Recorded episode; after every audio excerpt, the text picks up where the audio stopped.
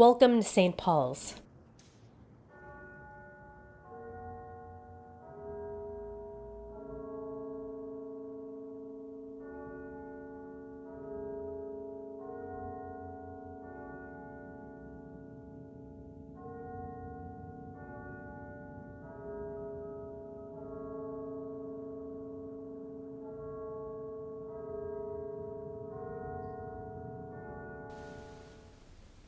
We are so glad you're here to welcome and open yourself up to all God's people. Today is the ninth Sunday after Pentecost. Thomas reminds us that the story of the multiplication of the loaves and fishes is about human beings experiencing their limits, and by God's grace is taken, gives thanks, is broken, and gives for the sake of the world's wholeness. We are invited to enter into the brokenness of our society because that's where God is. But first, let us sing, Guide me, O thou great Jehovah. Pilgrim through this barren land, I am weak, but thou art mighty. Hold me with thy powerful hand. Bread of heaven, bread of heaven, feed me now and evermore, feed me now and evermore. We invite you to settle in be here. Take in God's movement in you.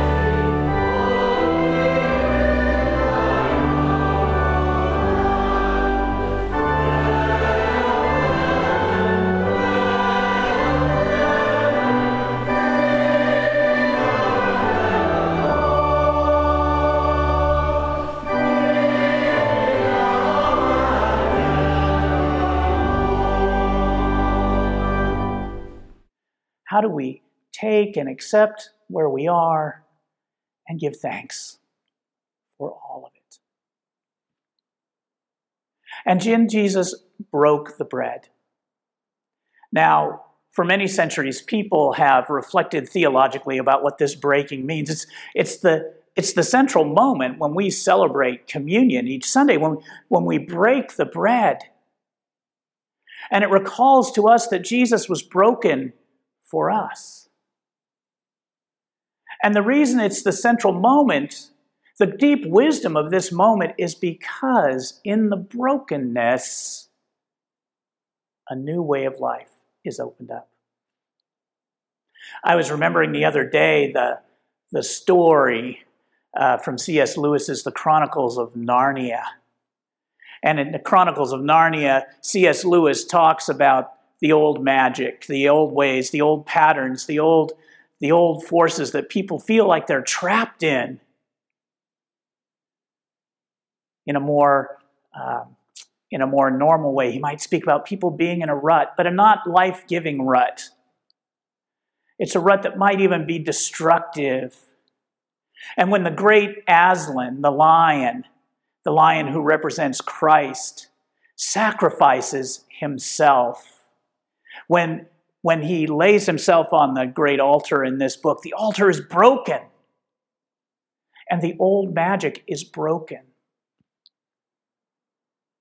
You and I look at times when we're pushed to limits and we recognize brokenness. We recognize that things are not as they should be. And in our own culture, we don't like broken things. We, we avoid brokenness at all costs. We want to hold it together, not have it break apart. And yet, this breaking reminds us that it's precisely in the breaking that new possibilities and new life are possible. When things break, we have an opportunity for something new. We live in a time of brokenness. Everything seems to be broken. The pandemic has broken our normal way of doing things. But this may be a gift we need to be open to the brokenness.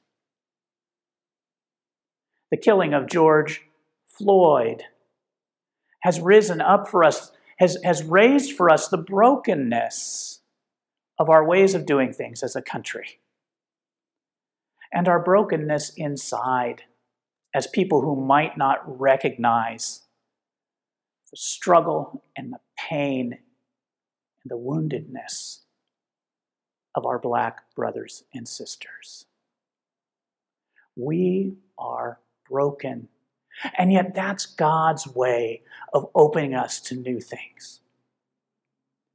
To accept where we are, to give thanks for the whole situation, to allow ourselves to be broken.